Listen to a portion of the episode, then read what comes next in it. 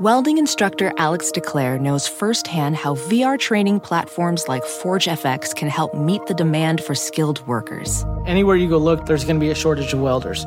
VR training can help welding students learn the skills they need to begin and advance in their career. The beauty of virtual reality is it simulates that exact muscle memory that they need. Explore more stories like Alex's at meta.com slash metaverse impact. The legends are true. Overwhelming power! Sauce of destiny. Yes! The most legendary sauce has arrived as McDonald's transforms into the anime world of WickDonald's. The greatest flavors unite in all new savory chili McDonald's sauce to make your 10-piece Wick Nuggets, fries, and Sprite ultra powerful. Unlock manga comics with every meal and sit down for a new anime short every week only at WickDonald's. Ba-da-ba-ba-ba, go! At participating McDonald's for a limited time while supplies last.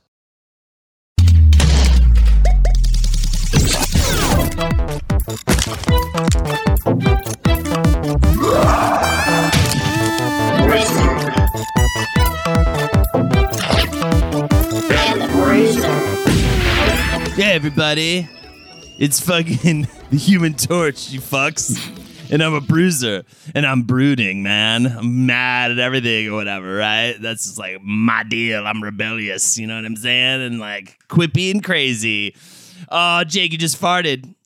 Oh, listen nose. here, hothead. I ought to give you uh, one of uh, Aunt Petunia's classic knuckle sandwiches, just like we used to serve them back on Yancey Street. I'm a monster. Nobody will love me. How does it feel to be trapped in your uh, agony. body?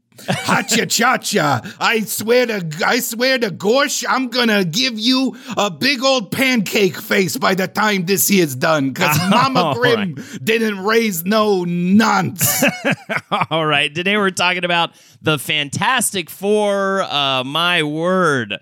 Uh, what a bizarre! This is just a tangled tale. Uh, um, you know, and I I feel like we're in a parallel universe though, where it was not Iron Man; it was the Fantastic Four that came out in 2008 and took the world by storm and was the the this perfect model for the MCU, and they were such a major part of it. And instead, we we have this bizarre turn for them in the cinematic universe, and then rewind that you know, it's the opposite in the comic books. They they Fantastic Four, a lot of people point to is the book that came out that first started the trend of humanistic superheroes that like had real problems and it, it essentially saved comics. I mean, the way Stan Lee tells it, it's what kept him in the comic books industry. If, if Fantastic Four number one didn't come out, or the first appearance of Fantastic Four didn't come out, that then I don't. He probably wouldn't even be doing comics at that point because he was sort of at a crossroads and trying to figure out where to go next after the whole just like Superman era of you know the Golden Age, right? I mean, this Fantastic Four in a lot of ways ushered in the Silver Age. Dear God, Stanley, I have found so many websites. I know, though. It's also full just of like, like, I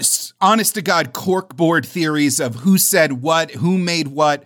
Um, it really is a once in a lifetime combination of talents because you have someone like Jack Kirby who has the chops, who has the uh, insane style, whose like brain is going in a million places at once. He's you know the same guy that created uh, Groot and uh, Fin Fang Foom and all these insane freak of the week monsters. Also helped invent like the romance comic industry, like you know whose in, his entire deal is once he was let free from Stan Lee, he just hit like balls to the wall with like space gods and transdimensional uh, nightmare beings but also Stan Lee with this uh, kind of mighty Marvel method where he's fostering fan clubs and letters and like trying to throw in as much hip slang as possible. It created this thing that was, intended. for lack of a better term, uh, that was grounded and relatable and exciting and uh, pulpy, but also had a heart and also had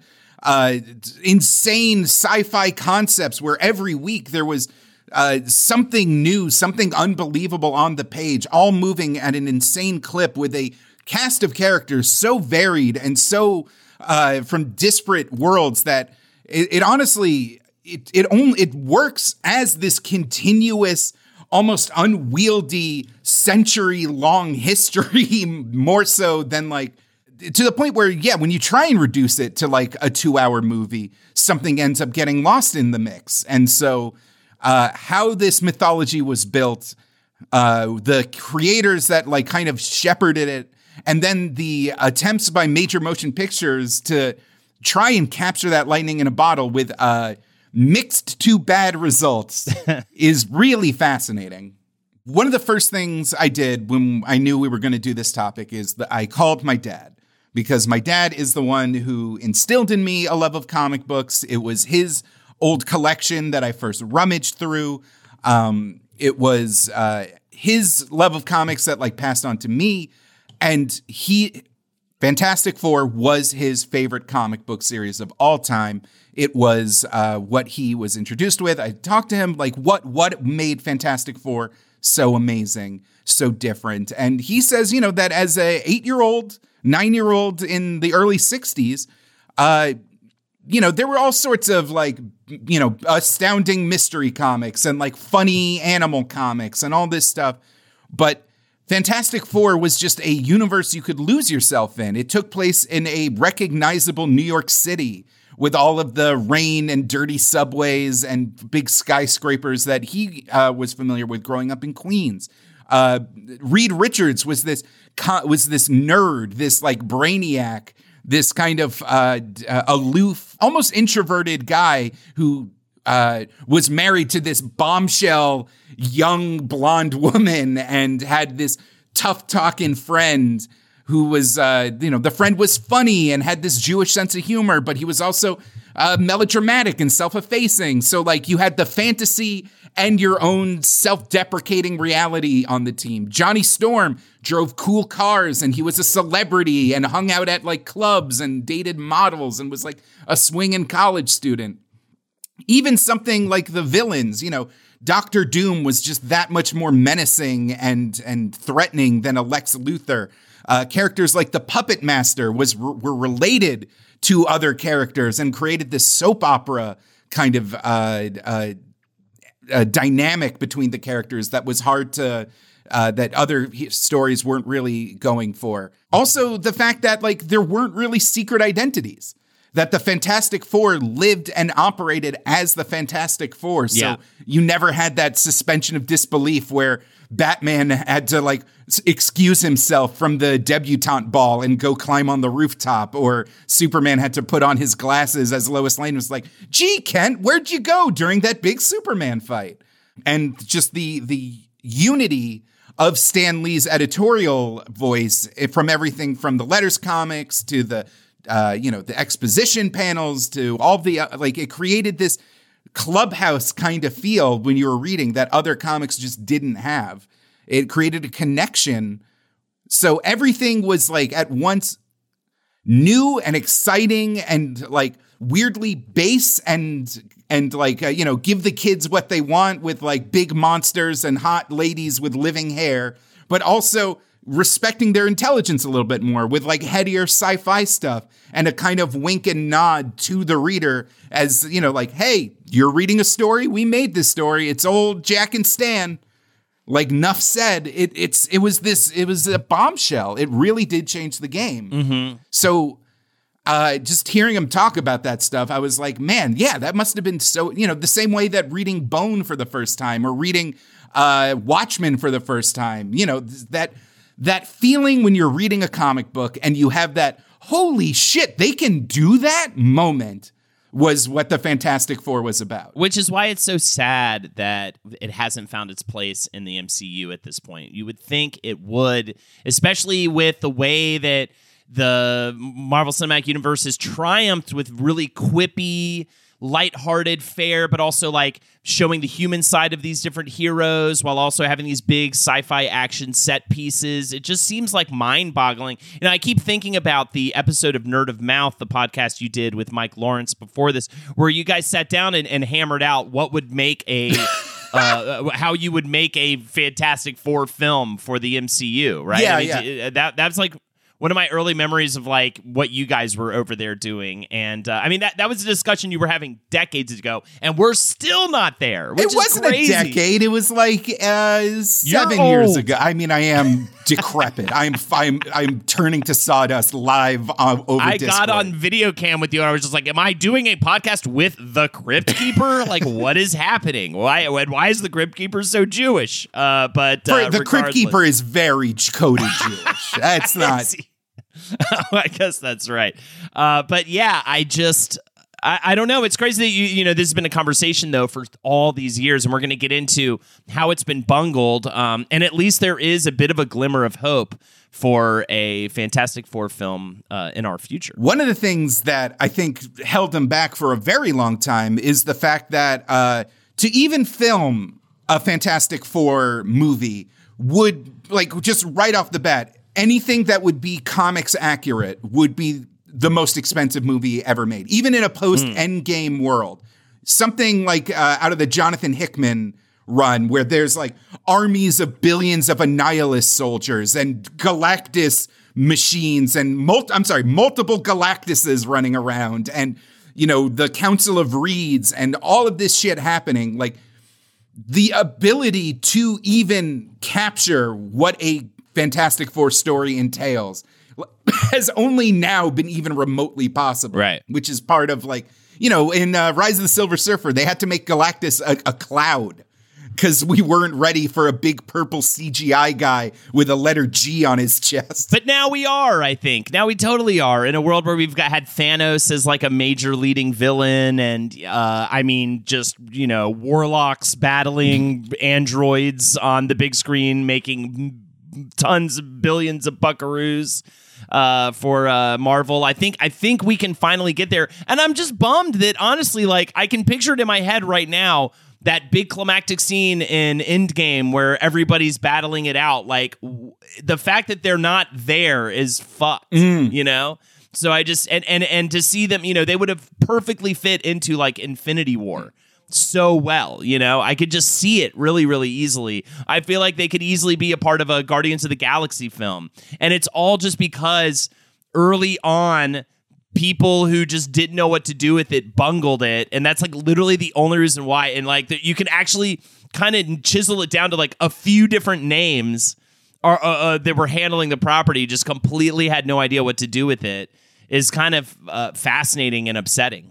All right, without further ado, let's get into it. The history of the Fantastic Four, first in the comics and then in the cinematic universe.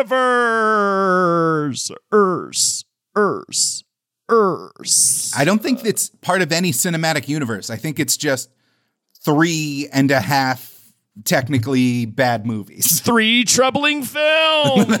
Ilms. Ilms. Uh, so to tell the story of the Fantastic Four is actually really to tell the history of Marvel Comics, which was founded as Timely Publications by Martin Goodman, who started out in the magazine publication business, first putting out pulp stuff in the realm of westerns, sci-fi, and mysteries in the mid 1930s. Comic books started to catch fire by the end of the decade, and Goodman put out a test comic book as his own. Uh, and Goodman put out a test comic book of his own called Marvel Comics Number One, and this featured the Human Torch and the Submariner, which of course would become a uh, fun anti-hero, uh, nemesis-y kind of character for the Fantastic Four later on. The Human Torch is a bit different here. He is an android that can ignite himself, uh, but still, you know, something that obviously they really like to enough to bring back later on in a different form. The book quickly sells out and it goes on to sell around 800,000 copies. So Goodman was all in and started to put together a staff, including writer artist Joe Simon as editor. He called it Timely Comics Inc. And in 1941, they introduced the world to Captain America via Simon and artist Jack Kirby. Simon and Kirby, they leave for a time. They'll, uh, Kirby comes back. Uh, I think Simon too. Uh, uh, shortly after. So Goodman gave his wife's cousin, a young whippersnapper that was always hanging out at Timely Comics, uh, wanting to get involved, uh, named Stan Lee, the job of editor, and the rest is history. So let's cut to post World War II era things that died down for the superhero biz with the company now named Atlas going back to pumping out romances, westerns, horror rags, and more for the next decade, starting in 1951. Uh, it, but it was the fall of 1961, however, when things changed. The company, as always, were looking at the competition. It seems like Marvel's model, in a lot of ways, was to see what other people were doing and copy it. It was absolutely Marvel's model. Like Marvel, uh, Timely, whatever you want to call it, was not a big player in the uh, in the comics world. They were not making the bold moves. I mean, a lot of comics that Stan Lee were working on. Uh, oh, is Casper the Friendly Ghost working? Uh, Uncle Martin, Uncle Martin comes over to his little nephew and is like, "Hey, you shit fuck, uh, make me something like Casper the Friendly Ghost." And Stan Lee's like, "Okay, how about?" Homer, the happy ghost. And Martin's like, great. Uh, Martin comes in and is like, hey, you little fucker, uh, little Lulu's doing good. Give me something. And they're like, okay, how about little Lizzie? and Martin Goodman's like, fine. it really, okay, so this is where a lot of the controversy comes from because Stanley, consummate showman, Yeah. consummate salesman, consummate professional, you know, admitting to himself uh, in interviews saying, hey, my memory's not the best. Obviously, my memory can be wrong. Uh, even in his own comics, he would call like Bruce Banner Bob Banner in a panel because he just wouldn't get it straight. So the uh, the the the mythology of how Stan Lee, you know, answered a classified ad from his tenement apartment and was like this rough and tumble, uh, like uh, go getter who like turned comics around is like a little bit fuzzy because you know he did get the job from his uncle, like he Yeah. did. Uh, you know, it was, and he was just doing a lot of very hack stuff. Meanwhile, Jack Kirby helped to create Captain America. He was doing all sorts of stuff, d- doing tons of one-off stories for Marvel's like uh, fantasy and sci-fi novel, uh, you know, uh, compilation series. Uh, he helped invent the romance uh, uh, genre of comics, doing tons of soap opera, you know, so many qu- stories with uh, characters with quote unquote feet of clay. Well, first of all, p- publisher DC. So, superheroes go away for a while. There's there's no more Nazis to beat up, essentially, right? And so they turn to other things. You know, there's also the Comics Code thing coming in, uh, forcing them to stop writing like horror stories and seedy detective stories. Oh, yeah. Frederick Wertham is like, hey, why is Batman and Robin sleeping in the same bed together? and a lot of comics publishers are like, oh, yeah, n- uh, shit, never mind. Fuck. Uh, cowboys, American cowboys, straight American cowboys. And uh, DC ends up around the early 60s catching some fire again with superheroes. They're coming back into the fold with their Justice League of America stuff. And so, um, again, yeah, as legend would have it, Martin Goodman tasks Stan Lee and Jack Kirby, uh, who has since returned to the company, in creating their own new hit superhero crew. Not just one, not just a Captain America, but like a team. They want to like put a team out there, uh, copying again everything around them. So apparently, this is the result of a golf game that Martin Goodman had uh, with either Jack Liebowitz or Irwin Donenfeld over at DC, where they were bragging. They were like, "Ah, you suck at golf." And also, we got a hot new superhero team. Where's your team, Goodman? You're just a dirty piece of shit. I don't know why you play golf with me. I'm fucking horrible to play golf with. I'm just always screaming at the person I play golf with, telling how bad they are at both golf and their job. And Goodman was like, "Oh, I'm gonna get you, either Jack Liebowitz or Irwin Donenfeld." Uh, Stanley said uh, at the time too he, that he he remarks that he was at a weird crossroads in his life with the career choices he'd made. He said, "I felt I wasn't getting anywhere. I used to say to my wife, should the company go out of business? And once or twice we came close. Uh, I love doing comics, but where was the future?" Uh, Stanley then concluded that for just this once, I would do the type of story I myself would enjoy reading, and the characters would be the kind of characters I could cons- personally relate to. They'd be flesh and blood. They'd have their faults and foibles. They'd be fallible and feisty. And most important of all, inside their colorful costume booties, they'd still have feet of clay. So Mm-hmm. again, uh, a lot of this is from a web. A lot of my counter narrative is coming specifically from a website called uh, Fantastic Four: The Great American Fuck Novel. Stanley.edu. A little bit. I mean, the the creator of the of this page, which honestly, it's pretty much time cube for Fantastic Four. This man has done so much deep diving and so many sources and so many references to the point where he breaks down like every major plot line in real time of the Fantastic Four and how it relates to like the American story and why nothing else uh, besides this specific decades long serialized fiction could be called the great American novel. Um, everything from just uh, quoting comics historians that are like, Jack Liebowitz, the head of DC, did not play golf. uh, and there is no proof that uh, there was a meeting with Irwin Donenfeld either. Uh, it makes no sense that a publisher would talk to their direct competitor and give them trade secrets and sales numbers. You saying that made up shit talk conversation I just gave you is complete and utter bullshit. Jack Kirby was in a weird place because he had just had a falling out with uh, his DC editor Jack Schiff in 1958 where because he had struck out on his own to create a, a syndicated comic strip called The Sky Masters, which was a kind of uh, far out sci-fi space exploration uh, thing. Um, the editor there said that he was entitled to a cut of the revenue from the comic strip, which uh, Kirby disputed, and it caused a falling out with the company. Uh, he started taking freelance work with Timely, nay Avengers. Um, and the comic series at the time that uh, Kirby was working on was the fabled Challengers of the Unknown, which involved a foursome of characters that were uh, exploring super science monster fighters, uh, including the heady uh, Professor Howley and the uh, tough as nails muscle of the group, uh, Rocky. Uh, I forget Rocky's last name. Um, so it feels like, you know, within this timeline. Also, Stan Lee at the time, uh, he talks about how he wasn't sure about his future at Marvel either because they were still kind of just chasing other people's hits and they didn't have the breakthrough yet with the Fantastic Four.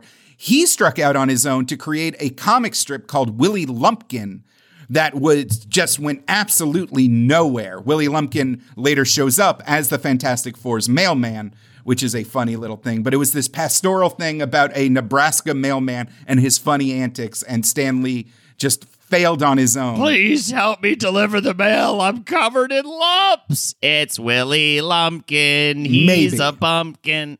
Nothing like that. He had uh, cancerous lumps. It was hilarious. So it is this kind of uh, just this meeting of these two creative minds that are both in need of a hit. Whereas uh, Stan Lee was having trouble coming up with like something original he could hang his hat on. Kirby was still at his creative height, making all of these high flying, irradiated super being kind of comic stories. And it feels like uh, he was just ready to continue that while Stanley was like, hey, while you're doing that, let's throw some superpowers in there because I just got a note from my well, uncle. according to Lee, it was mainly his idea, but Jack just visualized it, and the two, along with Martin Goodman, spitballed on the idea uh, before Lee banged out a story synopsis for the first issue, then gave it to Kirby to pencil it out, then returned his work to Lee, who added the dialogue and captions, a process that became known as the Marvel Method, which became a standard approach for the company moving forward. Jake, uh, please, uh, true or false? Kirby defenders uh, point out that there, uh, despite the the Marvel method, uh, Kirby would fill the margins of his comics pages with uh, notes and dialogue suggestions, and kind of laying out what how he saw the plot going. And uh, many times, Stanley would just completely ignore those. Uh, one of the most, I guess, blatant things about that is how Stanley treated Sue Storm uh, you know, Jack Kirby, famous wife guy, just famous like uh, mommy step on me, big strong lady, yes please, uh, uh, uh, guy. Had Sue Storm being very proactive and dynamic in a lot of these early stories, but even while she was doing that, the Stan Lee dialogue is like, thank goodness my good husband, who's really smart, taught me how to fight. Or like, ooh, I shouldn't be able to do this, but with Reed Richards by my side, I feel brave and happy. Uh, yes, Jack Kirby has been quoted to say, It was my idea. It was my idea to do it the way it was, my idea to develop it the way it was. I'm not saying Stan had nothing to do with it. Of course he did. We talked things out. And he also claimed that Lee's previous statement was an outright lie. That is a quote. Uh, and that Lee's primary involvement was just adding the dialogue after the story had been penciled, which uh, is more uh, similar, I think, to what you're describing. But regardless, the first issue releases in 1961 has the team traveling to the Earth's core where they encounter giant monsters, seemingly heavily inspired by 1959's Journey to the Center of the Earth uh, film. I, it is a very wonderful uh, couple of panels in that first issue where uh, they go to, literally to a place called Monster Island and are like, "Holy shit, there's monsters here!" and then they fight the Mole Man, and already there's a ton of stuff that um, sets this story apart from other superhero comics. We're introduced to the Fantastic Four kind of in media res with uh, Reed Richards lighting a flare gun that actually spells out the words "the Fantastic Four in the New York sky. Or I'm sorry, in the first issue, it's Central City, which it's weird that it's not technically New York, but whatever. That's just uh sorry, I hit my microphone. I'm very animated about this. it's true. He's literally turning into a drawing as we do this podcast. It's unbelievable. Welding instructor Alex DeClaire knows VR training platforms like Forge FX help students master their skills. There's a big learning curve with welding. Virtual reality simulates that exact muscle memory that they need. Learn more at meta.com slash metaverse impact. The legends are true. Overwhelming power! The sauce of destiny. Yes! The most legendary sauce has arrived as McDonald's transforms into the anime world of WickDonald's. The greatest flavors unite in all new savory chili McDonald's sauce to make your 10-piece Wick Nuggets, fries, and Sprite ultra powerful. Unlock manga comics with every meal and sit down for a new anime short every week only at WickDonald's. Ba-da-ba-ba-ba, go! At participating in McDonald's for a limited time while supplies last. But as the flare lights up in the sky, we see the Fantastic Four uh, kind of just doing very mundane things. Sue's having dinner with a so- uh, or a brunch with a socialite, and is like, "Oh dearie me, I have to make my way out. Sorry about this." The Thing is trying to buy a jacket that'll fit his gross rocky body. Johnny Storm is tooling around with a coupe. It's uh, the cops and the army are like don't know what's going on, and they're like trying to stop the Fantastic Four from gathering together. Uh, once they uh you know using science machines figure out that the mole man is fucking with people and trying to destroy the world in the middle of the earth um we get introduced to the mole man story and we get the full thing about how he was an ugly man a scientist scorned by society. And so he turned inwards and only in the center of the world with his grotesque subterranean minions did he find his true uh, a calling as a leader, as a as a king uh, below the ground. It it all it kind of has a lot of the the the, the hallmarks of of a uh, Marvel story from the get go. Uh, even at this early stage, Yeah. it's it's it's a great read if you if you can find a reprint or just find it online. Fantastic Four number one is a trip. And a huge success. Stanley said, Before we did Fantastic Four, we might get one letter saying, I bought one of your books and the staple came out. I want my dime back. I'd hang it on the wall and say, Look, we got a fan letter. As soon as we brought out the Fantastic Four, we started getting real letters. You didn't need a house to fall on you to realize you were onto something. Joe uh, Sinnott, the uh, inker for Fa- Fantastic Four early on, said, That's when comic books took off, the second coming of the superhero age. And the early success was largely due to this being one of the first efforts to write, as we said, superhero comics for a more adult audience as, lo- as well as for kids. And it was a huge hit on college campuses uh, specifically. The iconic bodysuits were actually not introduced by Jack Kirby until issue number three. Before that, they just wore street clothes. It was also issue number three that introduced uh, a letters to the editor column and the classic Marvel slogan, the greatest comic magazine in the world, which was changed to the world's greatest comic magazine by the next issue. Issue number four reintroduced aquatic anti-hero Namor, uh, Namor the Submariner, and issue number five introduced the Fantastic Four's greatest nemesis, Doctor Doom. Kirby modeled Doom after death, replacing the skeleton with armor. And Kirby said it was the reason for the armor and the hood. Death is connected with armor uh, and the inhuman like steel. Death is something without mercy, and human flesh contains that mercy. Which I thought was a dope quote from Kirby. Kirby also sought to make the villain character more human than most at the time, saying, Doom is an evil person, but he's not always been evil. He was respected, but through a flaw in his own character, he was a perfectionist, which he also says is why he got the armor. He has one scratch on his face, but even that was too much of an imperfection. He had to do uh, mask his face because of it. I mean, oh god, I love that version of Doom. Some people will make Doom look like a fucking pepperoni pizza under that mask, but it depends on what continuity you're working I with. think it's But a cool idea that he couldn't handle just one tiny imperfection. I think is a way cooler like uh, concept for a villain. I always liked that, you know, you go to Latveria and uh, it's it was always amazing when he would go when the Fantastic Four would go to Latveria and it wasn't a shithole.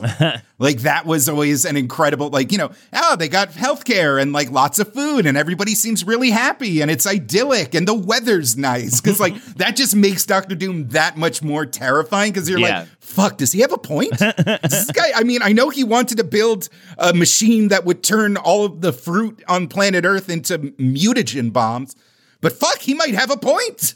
like, So Doom would be the main villain for the crew through the 60s, and through this time, they started to create narratives that lasted over several issues, as opposed to just being like Monster of the Week kind of stuff. And they also started including what some consider to be the duo's greatest achievement. The three part Galactus trilogy, which introduced the cosmic planet devouring giant, along with his Herald the Silver Surfer, starting with Fantastic Four number 48, 1966. This story was full of mi- the mystical and the metaphysical, which, again, a huge hit on college campuses at the time. And- oh, and dear God. Yeah. You introduce an ultimate nullifier, you're going to get some stoners going, whoa. It's the it's that and it's like, but also they keep it real, man. Like they're real dudes, bro. They're not just like this, um, you know, absolutely perfect Superman guy. Like they got real stuff going on. Yeah, it was just absolutely perfect for the '60s like young adult audience. It's, it's just even so this this run by Kirby and Stanley is legendary for a reason. You know, for all the disputes over who did what, it is definitely the synergy of the two that created this mixture of comedy and melodrama and far-flung stories with a relatable, grounded perspective and all of these things. Um, uh, you know, you have the Fantastic Four as both. I mean, there's so many different ways to interpret them, but uh, you know, you have the, the family dynamic with Reed and Sue as the mother and father figure, and Ben and Johnny as uh, you know younger siblings that always bicker with each other. You have uh, the elemental idea with rock and air and water and fire. You could even go uh, Freudian with it, with uh, Johnny Storm, the Human Torch, as the uh, you know attention and pleasure-seeking hothead id.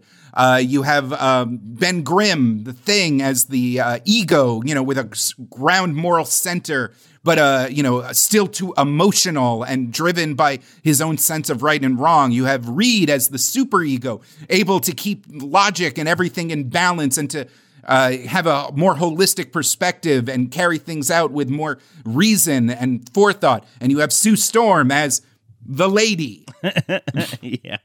Yeah, pretty much. Uh, th- th- luckily, they would. Some other people would swoop in and really develop her a lot better as a more interesting, powerful character when they move forward. But yes, uh, still, it's a great run. Kirby ends up leaving Marvel in the mid 70s after drawing the first 102 issues of Fantastic Four.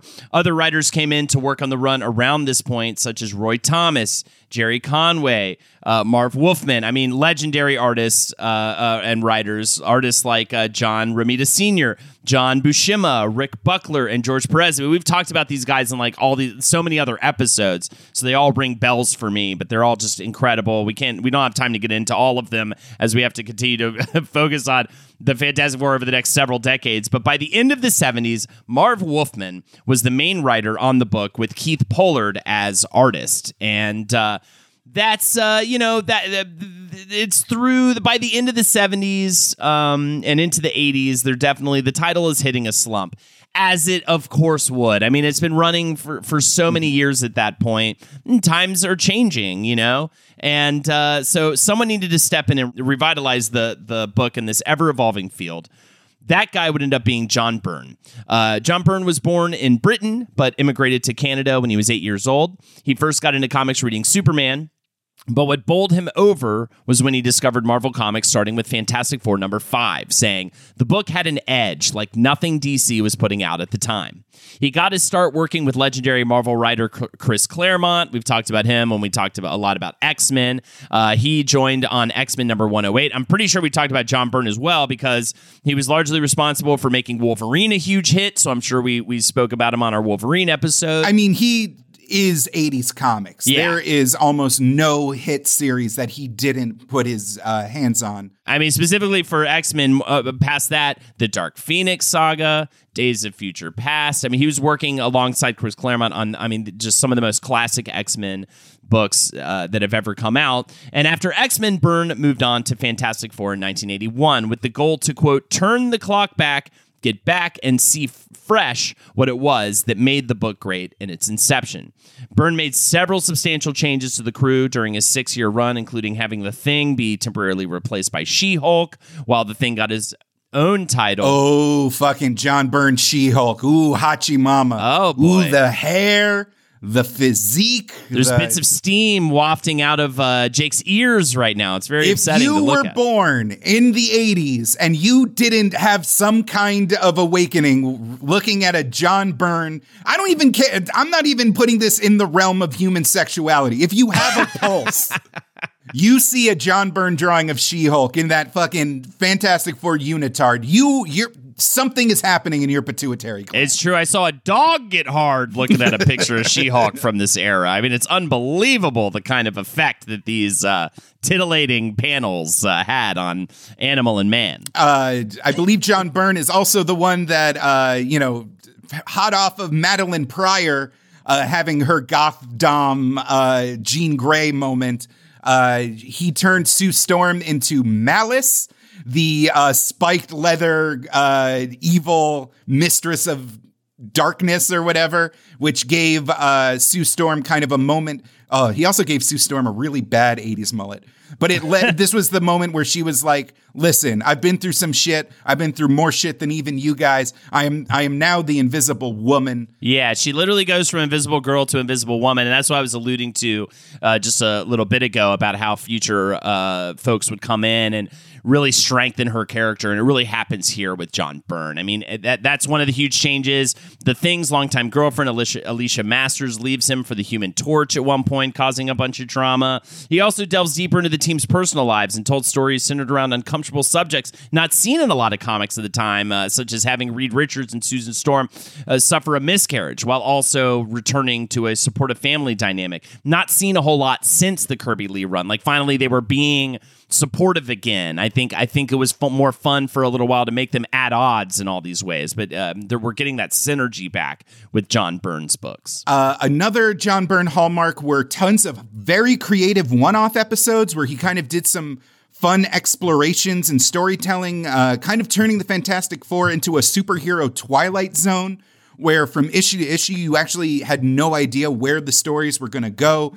Uh, one famous issue involves a uh, burglar breaking into the Baxter building, and the entire uh, comic is told from his perspective. You're literally looking through his eyes as he's like nervously trying to navigate this labyrinthine super science nightmare building as he's looking around his shoulder, wondering if the Fantastic Four are going to burst through at any moment and kick his ass. It's a really fascinating issue. So after his six-year stint, the comic received a revolving door of writers, guys like Roger Stern and Roy Thomas. Steve Englehart also made some substantial changes in the late 80s on the book, including having Reed and Sue retire and be replaced by things GF at the time, Sharon Ventura, aka Uh, Miss Marvel. Ms. Thing. Ms. Thing. Ugh. Ms. Thing. And Johnny Storm's ex, Crystal, who could control the elements. That is until the powers that be demanded he bring the two back and undo a bunch of other changes he made, which led him to finishing out his run under a pseudonym and describing that time as, quote, one of the most painful stretches of my career, which is a little bit of a interesting eye into uh, when things can go really bad over at Marvel. We'll, we'll get a sense of that too with the 2015 Fantastic Four film in terms of uh, corporate oversight and struggling uh, artists try to uh, navigate that bizarre, awful situation that was uh, 2015's Fan Four Stick, as the fans like to call it. Uh, at some point in the 90s, uh, they had uh, Professor Xavier mind meld with Magneto, creating a big spooky anime monster called Onslaught, which then led uh, young Franklin Richards to create a pocket universe where uh, all of our favorite heroes could be rebooted. Uh, which gave us stuff like Rob Liefeld's uh, famously barrel-chested Captain America and a Jim Lee Oh helmed, I believe, Fast uh, Fantastic Four. Uh, this did not go over well either. Um, the series was kind of, yeah, kind of running on empty at this point. It just wasn't capturing the collective imaginations that it once did. Yeah, so it it kind of goes downhill for a while again. It's not until I believe the aughts that the team enjoys another renaissance uh, when writer Mark Waid and artist Mike Wieringo, inker Karl Kesel, and editor Tom Brevoort put out a 35 issue run. Waid said, What I focused on was that everybody loves Sue, everybody loves Johnny, everybody loves Ben, nobody loves Reed. Reed is nobody's favorite character. My, so my question was, could I make Reed your favorite character? Could I drill down on that? My inspiration was Buckaroo Banzai, but a little older and more seasoned. They did a great job of reintroducing the characters to an updated audience and putting little twists on things like focusing on the sorcery angle of Doctor Doom. Oh my God, Mark Waid. Okay, so it's this. This run is incredible because um, ostensibly the Mike Wieringo, who uh, un- tragically uh, died very young from a heart condition, uh, has this very kind of rounded, cartoony compared to like other creators, uh, illustrative style. And the idea was to even this was a, like one or two years before even The Incredibles landed, but to give the book a kind of more family friendly sheen to kind of capture some of that idealism that was in the early books. Um, and Waid is like having fun with the characters. He's exploring each character in a way that uh, you've never seen before. There's a famous scene very early on where uh, Reed kind of, as part of a story time to Franklin or maybe Valeria, I forget the, the one of the kids. Uh, you know, it's like I had to. I ruined my friend's life, and I had to take responsibility for that. To keep them out of like government testing things, I made them celebrities. You could take a freak off the street, but people would know if the human torch disappeared. Um, I did my best to protect them. I did my best to save them. And we've had incredible adventures together. It's this like really humanizing moment. But they introduce a story in this run called Unthinkable. And this is Doctor Doom fans will shout from the heavens this story. It starts, okay? It starts with a Doctor Doom wandering the streets uh, looking for his lost love Valeria, who has been hinted at before. And he, you know, talks to people and he's like, it looks like he's trying to make amends. And he finally finds her. She's older. He's in a nice suit. He's got a haircut. He's not in the Doom armor. And he's like, I want to change. I want a better life. I've never been, all this time, I've been searching for like an emptiness, and it's you. You're the one I've been looking for. Like, please give me a chance. You'll make me a better man. Like, I just want to spend the rest of my life with you. And Valeria's like, oh my God, Victor, yes, yes. And he's like, all right, does that count? And a bunch of demons are like, yep, that counts. And it turns out he needed to sacrifice his true love to gain like insane sorcerer powers. He trades in his armor for this rune encrusted flesh suit that is made from Valeria's skin. And he proceeds to use his newfound magic abilities to torture the shit out of every member of the Fantastic Four and send Franklin Richards to literal hell. the idea is uh, at, at this point, we figure out what the run is all about, and that is the Fantastic Four has been through alternate dimensions, they've been through the reaches of space, they've been to the negative zone, and the only place left for them to explore is the mystical, is the spiritual, is the truly unexplainable. The run, it kind of reaches its apex when uh, Ben Grimm dies tragically, and they literally go to heaven. They go to heaven. They fight angels to find Ben Grimm's soul and bring him back. And they meet the quote unquote one above all, who is like uh, let you know, supposed to be God within the Marvel universe, above Galactus, above eternity, above all the Celestials, all these other pantheons of cosmic characters, and all they find is just Jack Kirby himself in his room with his drafting table, and he gives him like this heartfelt speech about what a creation means to the creator and he like redraws Ben Grimm like with his pencil, putting his rocky armor back on, and sends them back on their way. And it's this insane holy shit moment. Um, needless to say, Marvel is not happy about this and almost cancels the book and takes it out of Mark Waid's hands. Uh, Wieringo quits out of uh, you know in solidarity with Waid because of all this executive meddling. And uh, the editor that was doing all this is quickly fired, and they're brought back to kind of finish out their run for kind of a victory lap. But that story where the Fantastic Four go to heaven and meet Jack Kirby is like one of the most incredible uh, storied moments in the series run. So, what about uh, Jonathan Hickman? Woo! All right.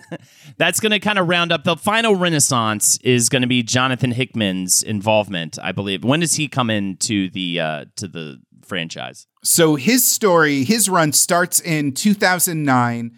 Uh, it's part of the civil. It's a lot of people consider Hickman's entire, uh, like literally everything he's ever done, as part of a single coherent story. But he starts. Uh, uh Reed Richards makes a whoopsie doodle. Uh oh. Uh, in the Civil War storyline, he makes a clone Thor. Everybody's mad at him. And Hickman, along with uh, Steve Englehart, I believe, uh, start this new run, and they just bring out everything and the kitchen sink. And it kind of revolves around uh, Reed Richards growing frustrated with the world around him, and he wants to solve the problem of everything. And through this desire, he uh, finds the Council of Reeds, which is this transdimensional conglomeration of Reed Richards that are helping the multiverse and fighting their own battles. It has like fucked up shit like a uh, dungeon full of lobotomized Doctor Dooms and everything. They're fighting mad celestials. They're doing all this. Franklin Richards gets his uh, big universe changing powers back. And things are brought up and looped into each other. We have crazy things like lore from uh, Old Man Logan getting brought into the mix. Uh, it's everything Hickman has ever worked on is brought up and remixed and pushed forward through this story. Uh, at one point, um, Johnny Storm is killed by Annihilus, uh, which a baby Annihilus, don't whatever. But this is a really heartfelt story. This is when the Fantastic Four become the FF and the Future Foundation is introduced. Uh, Spider Man joins up after uh, after this because uh, he and Johnny Storm had a had a key thing together. But they are hopping universes. Entire cosmologies are being rewritten and it keeps bouncing and building and building until you get to Secret Wars, where you end up with uh, the Ultimate Universe collapsing in on the major universe, and Doctor Doom himself becoming the godhead of this pocket universe. He's married to Sue Storm. Uh, it was this giant event. People loved this thing. And at the end of the day, it boils down to just Reed Richards and Doctor Doom slugging it out like they always do. Two geniuses who both respect and hate the guts of the other because each of them just despises the fact that the other one thinks the other is capable of greater things. It's such an amazing moment. It's this uh, kind of, uh, you know, kind of a, a, a, bookmark on the entire series because at this point, you know, uh, Disney owns Marvel. Uh, they've been doing all sorts of shenanigans behind the scenes. You know, the X Men uh, is becoming the Inhumans in the Marvel universe. Like, there's all these behind the scenes shenanigans going on, and Hickman's kind of tasked with being like, all right, the corporate overlords that be don't want the Fantastic Four to be a major part of this universe because of all the rights things going. You know, Marvel, Disney doesn't want to print books to promote other people's movies. Uh-huh. So he sends them off in this years long, incredible crescendo of at that point 70 years of history. So this is where we get to the whole cinematic element of the Fantastic Four. Buckle up, boys and girls, it's a shit show. Uh, so before all the bad uh, MCU film attempts, there was an unreleased mid 90s movie titled The Fantastic Four, produced by indie film master Roger Corman. We've Does, talked about does Roger, Roger Corman before. Corman count as indie? He's like he's back. This is back when indie wasn't a thing. He's just a schlockmeister. Schlock film daddy Roger Corman. Uh, it was actually doomed from the start, pun intended. Actress Kat Green explains it's a very interesting story. She she was uh, she was in the movie. Essentially, the German production company that hired Corman to produce the film never intended it to be released, but nobody knew that. They were doing it to maintain the rights from Marvel.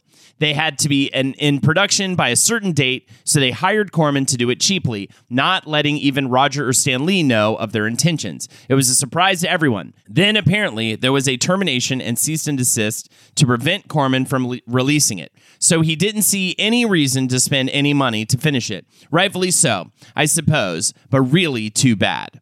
The film has since been released via bootleg copies. It became somewhat of an underground hit. According to Kat, ours is the closest to the comic books. That's why comic book fans love ours. They think it's better because the characters are very much like how they were written. They're not serious action superhero stars, they are real people. There's a lightness to the comics. The thing is always saying something funny. There's always some level of cheekiness in there. And the new ones don't really have that. They take themselves way too seriously, which I could maybe agree. I'm sure it's not like a great film. Jake, have you seen this this bootleg? Uh, I watched clips of it, and it is very hokey. It is very it kind of. silly. I feel like it, it kind of looks probably like an old school like sci-fi channel show, right? It's probably what it, what what we're looking at. It's worse than that, man. Uh, Doctor Doom's lines are not ADR'd, so everything out of his mouth is muffled by the mask. uh, the effects on the Human Torch are not finished, so every time he's on fire, it looks like this bad 3ds max demo uh, of just an orange man flailing around on screen they didn't have the rights to the mole man so they introduced this weird character called the jeweler who lives underground and looks exactly like the mole man Welding instructor Alex DeClaire knows VR training platforms like Forge FX help students master their skills. There's a big learning curve with welding. Virtual reality simulates that exact muscle memory that they need. Learn more at meta.com slash metaverse impact. The legends are true. Overwhelming power! The sauce of destiny. Yes! The most legendary sauce has arrived as McDonald's transforms into the anime world of WickDonald's. The greatest flavors unite in all new savory chili McDonald's sauce to make your 10-piece Wick Nuggets, fries, and Sprite ultra powerful. Unlock manga comics with every meal and sit down for a new anime short every week only at WickDonald's. Ba-da-ba-ba-ba, go! At participating in McDonald's for limited time while supplies last. What's really tragic is, you know, everybody involved thought this was their big break. You know, superhero movies, you know, Batman had come out. Like there was money and fame and renown to be had there. Uh, the stars of the movie paid for their own PR campaigns and paid for their own flights to various conventions to raise hype for the movie. Uh, at one point, they even tried to break into uh, the studio or the warehouse where the original film was supposedly kept, and they couldn't find it. And uh, I, the last kind of uh, nail in the coffin is that Roger Corman had to tell the director and the staff, like, hey, they just offered me an extra million dollars to not release it. I am keeping it, and you're not getting any share of that. Sorry, bye. yeah.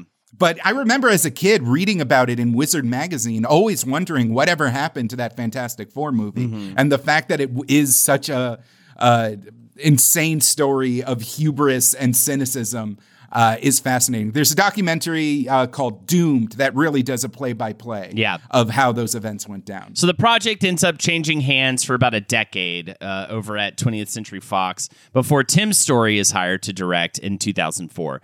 Tim Story started out in music as part of Ice T's Rhythm Syndicate, but got into directing after that with his first big hit, Barbershop, in 2002. He did Taxi, starring Queen Latifah and Jimmy Fallon after that, and then next, uh, his next film would be Fantastic Four. The film uh, has uh, Eoin uh, Gruffudd as Reed Richards, Jessica Alba as Sue Storm, Chris Evans as Johnny Storm, and Michael Chiklis as Ben Grimm. The script credit goes to Michael France, who did a big '90s a- who did big '90s action hits like Cliffhanger and Goldeneye, as well as Mark Frost, who you may remember from our Twin Peaks episode, since he's the guy who co-wrote that with David Lynch. The first film uh, tells the story of the four, uh, along the origin story rather of the four, along with Victor Von Doom, who has them duke it out in the end. the The movie was pretty much panned by critics as it was very much by the numbers an origin story filled with one note characters, corny jokes. Kind of, it's like a low rent um, Sam Raimi Spider Man. I guess is how I would describe it. It definitely is trying to capture that Sam Raimi Spider Man. Uh, I, you know, it's better than Daredevil. It's better than Catwoman. It definitely is more competent than uh, a lot of other uh, pre Marvel superhero movies were. It's just kind of whatever. I mean, I think one of the first things I could point to is the casting of Jessica Alba as Sue Storm. Just like w- such a misstep. I feel like she's so just there's nothing I, about her as an actor that's that I mean, she's hot. translates. She's hot, and Sue Storm. I know, hot. but that was yeah, exactly. That was like back when casting decisions were really goofy. Chris Evans uh, did a pretty good job as Johnny Storm. I'm glad he was able to like ru- move past this. It's actually, in a very uh, Ryan Reynolds kind of way and like become Captain America. my beautiful fiance Marie Luongo is a huge Chris Evans stan. Um, also a Sebastian Stan stan. Now that I think about it, and uh, you know, she pointed out that it is like he's so good as like reliable, heartfelt, sincere Captain America Uh-huh. that watching him be this like Bad brash asshole is like kind of weird. Yeah, it is I will kind of say, weird. Chiklis is great as the thing. I think the uh, practical effects are uh, goofy, but like work for this movie. And if you're gonna ape these early Stan Lee stories, that's what Sam Raimi did in the Spider-Man movies. So it it kind of works that that's what they're doing. Uh, of the Fantastic Four movies that we're discussing, I think this is the most watchable, and I think it is the closest to what a Fantastic Four movie could have been. Uh-huh. I think it's silly that they, I don't know why they did this in this movie and the 2015 one, that Doctor Doom also has to be in the accident and get uh, organic armor out of it. I think that's dumb. Uh-huh. Uh, there's a lot of scenes where Jessica Alba uh, has to get naked and uh, for like some ha cha cha cha ya ya shots that you that I think it's confirmed were not in the script before they cast Jessica Alba. Like you can see where they cut Yeah. around the reshoots. just- yeah, it's that kind of casting decision and stuff that I just feel like it, it makes it never. It would never be able to be good enough to stand the test of time. It just it's very pre MCU. It's very much a uh, floundering, kind of trying to find that sweet spot of like what what is a great big summer blockbuster superhero film and it definitely doesn't do that. It somehow does well enough though to lead to a sequel fantastic four rise of the silver surfer. This movie i think is a no bueno. It's not a good. this this time the crew is dealing with the, uh, their newfound fame and uh, cosmic threat via the introduction of silver surfer as well as galactus which is depicted as a giant space storm like jake mentioned before. Dumb. it's weird. Nobody likes Cloud Galactus. I mean, it's also kind of like, unfortunately, like if they had just held off on making this sequel, Iron Man comes out the very next year, and I think they wouldn't have made this movie uh, after the success of that movie. It just, it's unfortunate timing. I think a lot, uh, in a lot of ways, for Fantastic Four when it comes to the movie adaptation stuff at this point. So uh, yeah, that that's that's kind of what sets the precedent. Iron Man after that um, and it's just it's just another entry in the they didn't quite know what they were doing yet uh, category for superhero films. Um, but you know what? Don't worry about it, guys. They're gonna nail it with the next one. Uh, come on, they're gonna come back swinging in about eight years and really put something out amazing. Uh, yeah, so that's how we get to the disastrous Fantastic Four 2015. Man, I did not realize how much of a crazy, uh, wild roller coaster ride the making of would be for this. I just thought you, the way you told it, it was like it's just soulless, lifeless, just a very. Uh, it's just not even fun to watch in like a so bad it's good kind of way. So I didn't expect there to be such a just horrific Well, that's- making of backstory. that's the that's the crux is um we were you know we were like oh you- on the sunday study session i almost pronounced that right on the sunday study session which by the way go to patreon.com forward slash WizBru and you can find out how you can take part in weekly discord chats and streams where we uh, discuss upcoming episodes uh, I was making a big deal, like, oh boy, we're gonna watch Fant Four Stick, which is how they spell the fucking title on all the posters.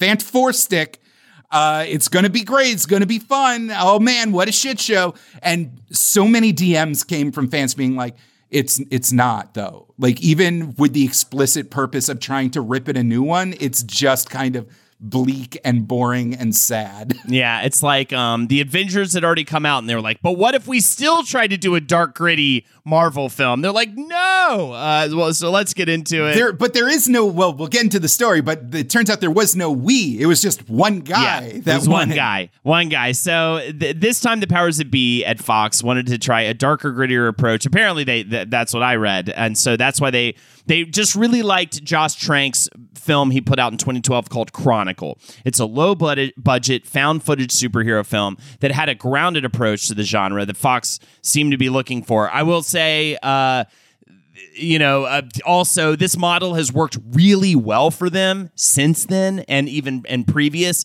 Taking a young whippersnapper, upstart indie director that uh, is, you know, really like hot and up and coming, like a Taika Waititi, and put him at the helm of a big superhero film for for Marvel, uh, and and you know that's how we get Thor Ragnarok. Well, this is a great example of when it can go poorly and uh, and and that is the Josh Trank story. It's a it's a tragic tale. Uh, producer uh, Simon Kinberg worked with Jerry, Jeremy Slater on the script.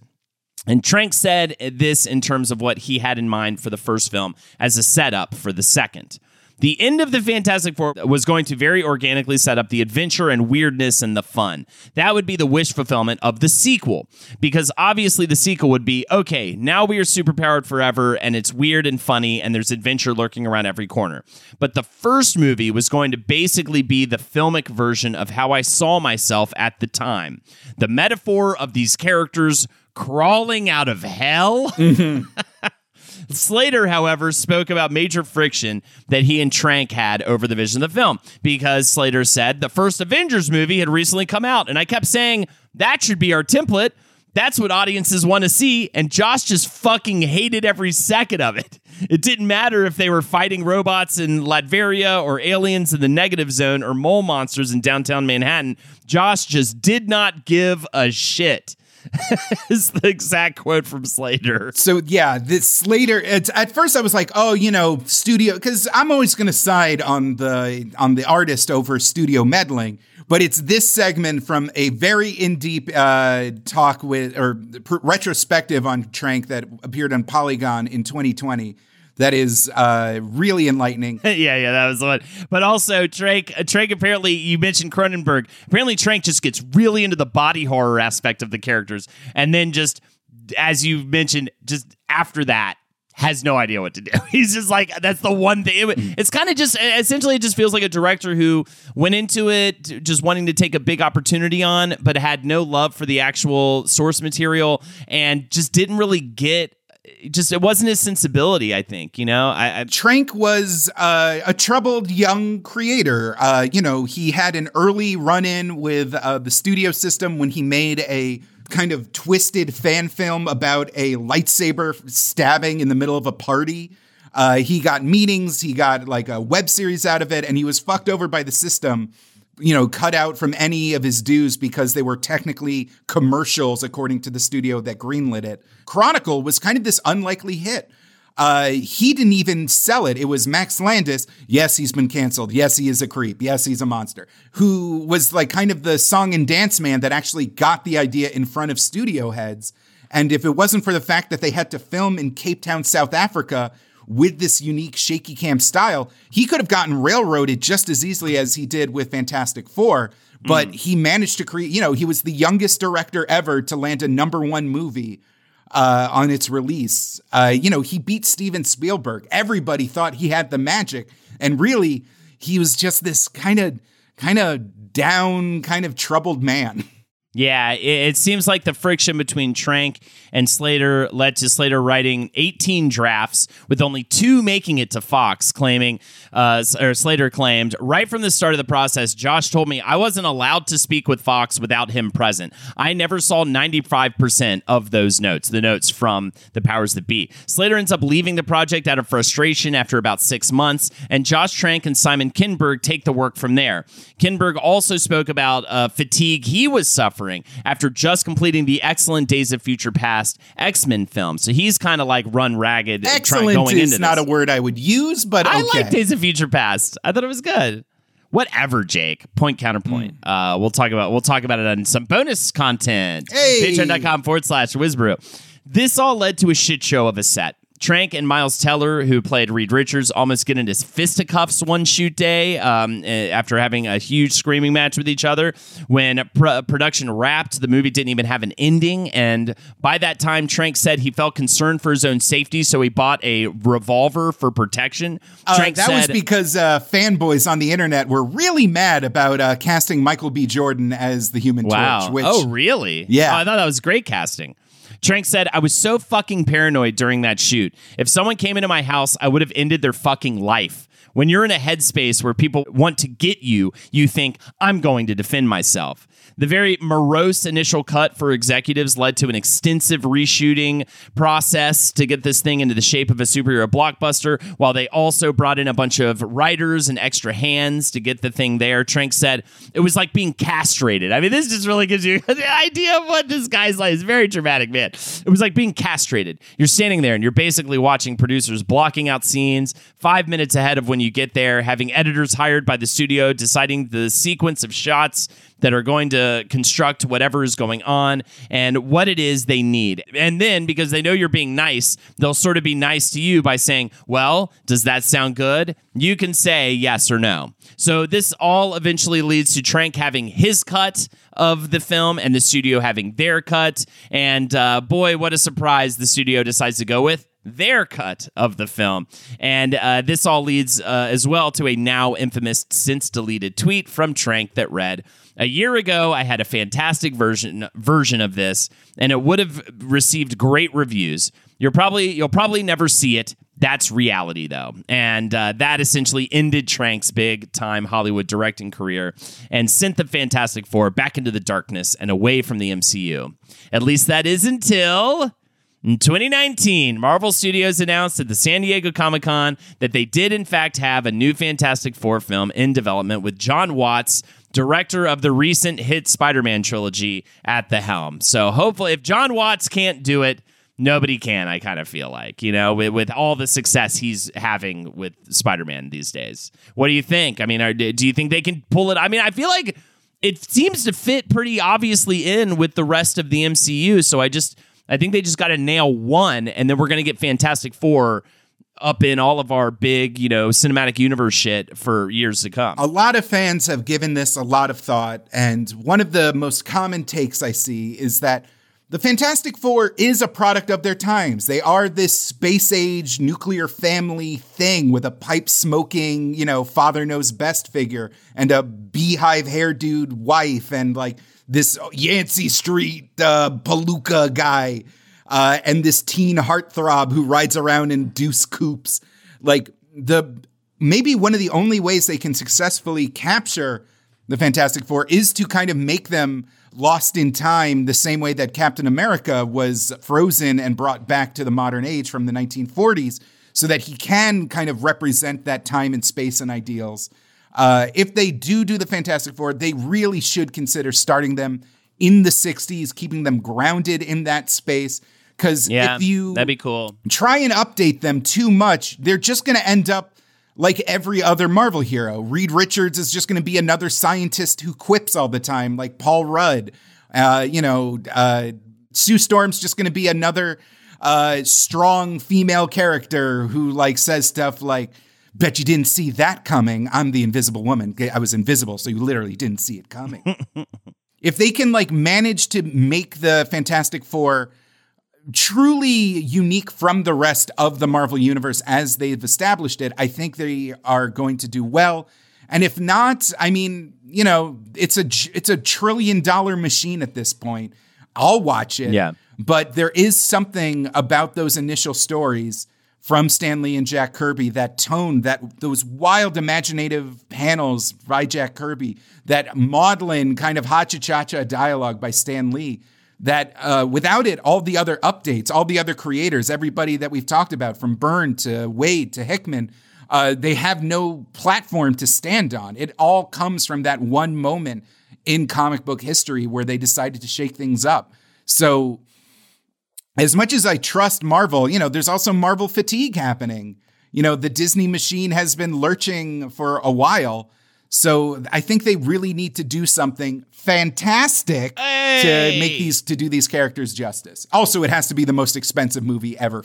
yeah. in like in the I talked about how in Nerd of Mouth I did a pitch. Uh, this was before uh, even you know the 2015 version came out, and I was like. All right, number one, Doctor Doom needs to be piloting a headless Galactus like a mech. Number three, there needs to be a scene where there's literally a million Ben Grimms from any every alternate universe punching uh, a hole in the universe. Also, uh, there needs to be a scene where like Johnny Storm realizes he's the only Johnny Storm in the entire multiverse because he's the unlikely scenario where someone can burst into flames and survive. Like there was, you know, I, it's it needs to be more bombastic, more out there than anything that has ever been put to screen before because it was more out there and bombastic than was anything that was put to page before. Yeah, yeah, I, I hear that. Um, I mean, I could also see Galactus being our next uh, Thanos in, in the MCU. Oh, as yeah, well. yeah. I mean, he's he's a great like ult- ultra power, and it would be cool to see Silver Surfer find find footing as well. They the got to hold back on Doom. They can't bust their Doom nut too quickly. Ah, never bust the doom nut. That's I've learned that in grade school. uh, I, I always love to end these big comic book franchise episodes with like some recommendations. If you're looking to, you know, if this is um, tingled the fancy of uh, of you in terms of reading some comics, you want to get on the tablet or whatever it is and pick some up. Uh, definitely, we already mentioned it. The Galactus trilogy. Check that one out. We spoke about it before. The epic tale that spans Fantastic Four, Volume 1, numbers 48 to 50. I'm sure if you just look up the Galactus trilogy, you'll find it. Uh, a great example of Kirby and Lee's early work. Another example of that, The Peril and the Power. Uh, this is from Kirby and Lee as well, a four part story running from issues number 57 to 60 and it has Doctor Doom using a machine to steal the power cosmic from Silver Surfer.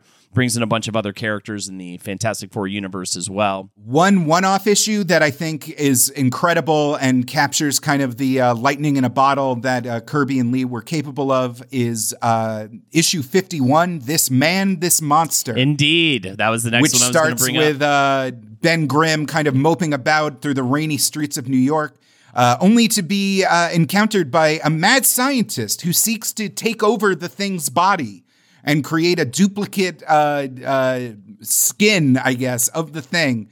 But instead of launching an evil plot, he is confronted with the responsibility and the power that the Fantastic Four has at their disposal and what it means to uh, rise to that occasion. And it's a truly heartfelt, truly wondrous thing with tons of great art by Jack Kirby. The Trial of Reed Richards is a great example of the John Byrne run. This story explores the true nature of evil as Reed Richards is put on trial for sparing Galactus's life. Uh, a, a, a weird offshoot. Grant Morrison jumped on Fantastic Four for a little bit with one, two, three, four.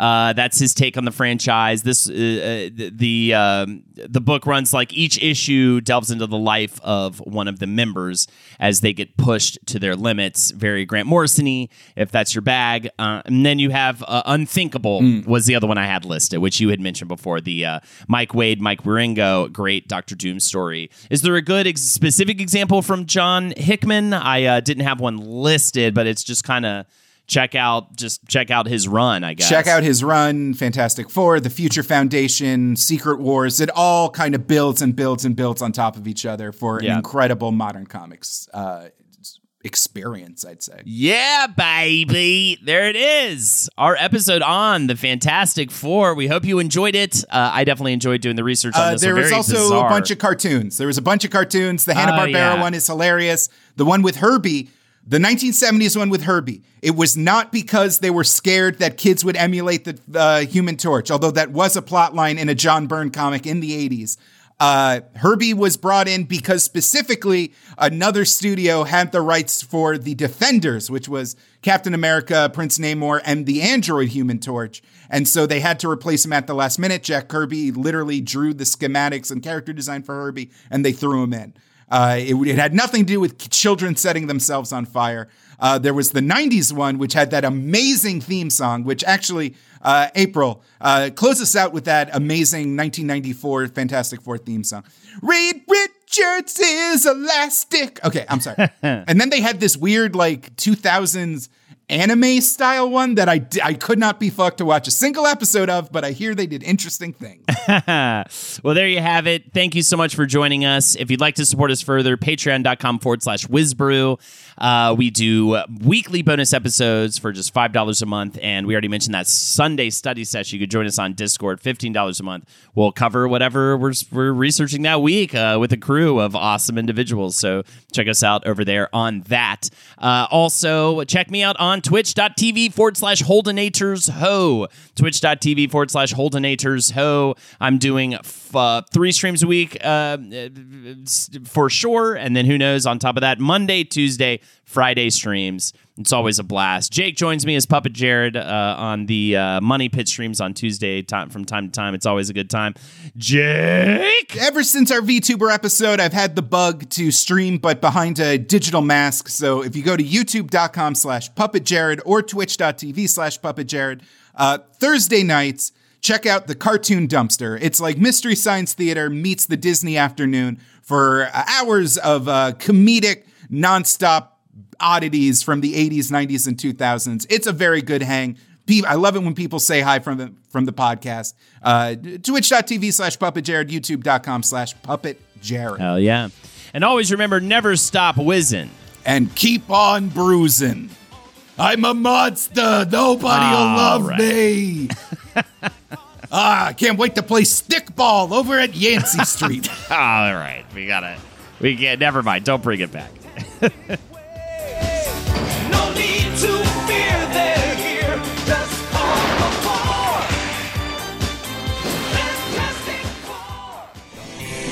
This show is made possible by listeners like you. Thanks to our ad sponsors, you can support our shows by supporting them. For more shows like the one you just listened to, go to lastpodcastnetwork.com.